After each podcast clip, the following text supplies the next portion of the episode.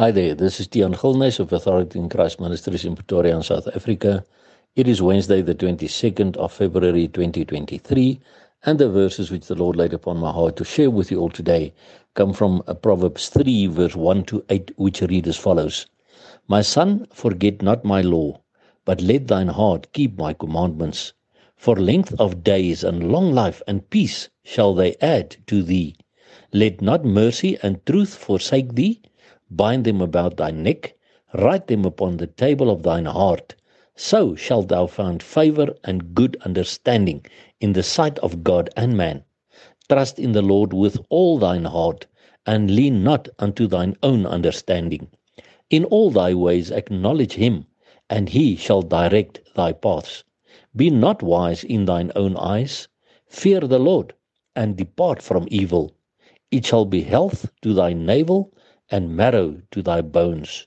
My brother and sister, as we go along in these end times that we live in, I find even more every day that every word of God from Genesis 1 verse 1 is still so applicable to us to this very day. And these words are very, very important. So, my son, and also, of course, my daughter, forget not my law. In these times we live, we cannot forget the laws of God, but let thine heart keep my commandments. Jesus said in John 14, verse 15, If you love me, keep my commandments. And that means that we will do what he says we must do and live according to his word. Why? For length of days and long life and peace shall they add to thee. So we can live long lives because we have the instruction from God, the Great Commission to go and make disciples of all nations.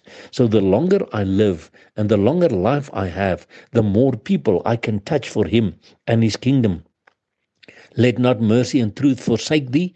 Bind them about thy neck and write them upon the table of thine heart. Why? If I let the mercy of God in my life and the truth of God be part of my life, the way that I live also towards people around me, what will happen?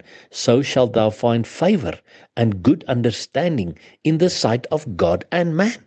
So if I live according to the word of God in his mercy and in his truth, I will find favor and good understanding, firstly, in the sight of God, but also with people around me because people will say, But you've got something that I don't have. I want what you have.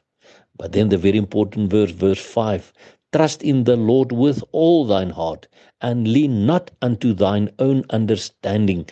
Don't walk after your own plans and think you're very clever, my brother and sister. Trust in the Lord with all your heart. Lean not unto your own understanding. In all thy ways acknowledge him, in all your ways, no matter what it is you're busy with, acknowledge him, ask him for his wisdom and his leading. In all thy ways acknowledge him, and he shall direct thy paths. Be not wise in thine own eyes. Fear the Lord and depart from evil. Because if you fear the Lord, you know, the fear of the Lord is the beginning of wisdom. The fear of the Lord pulls me closer to God. The fear of the Lord gives me a love for God that gives me a new awe and a reverence and a respect for Him, but that helps me to then depart from evil. And if I depart from evil, what will happen in my life? It shall be health to thy navel and marrow to thy bones. In other words, I will also receive healing in my body if I abstain from the evil of the, the world, if I depart from the evil of the world and not be like them, because Jesus wants me to be like Him. And if I live according to these few words as well, people will look at me and ask what we have. And then you and I can tell them, I've got Jesus. Let me tell you about the Jesus living within me. And we know that Jesus is on his way to come and get us to be with him very, very soon. So, my brother and sister, we keep on crying out, Maranatha, come, Lord Jesus. And remember, Jesus Christ loves you immensely.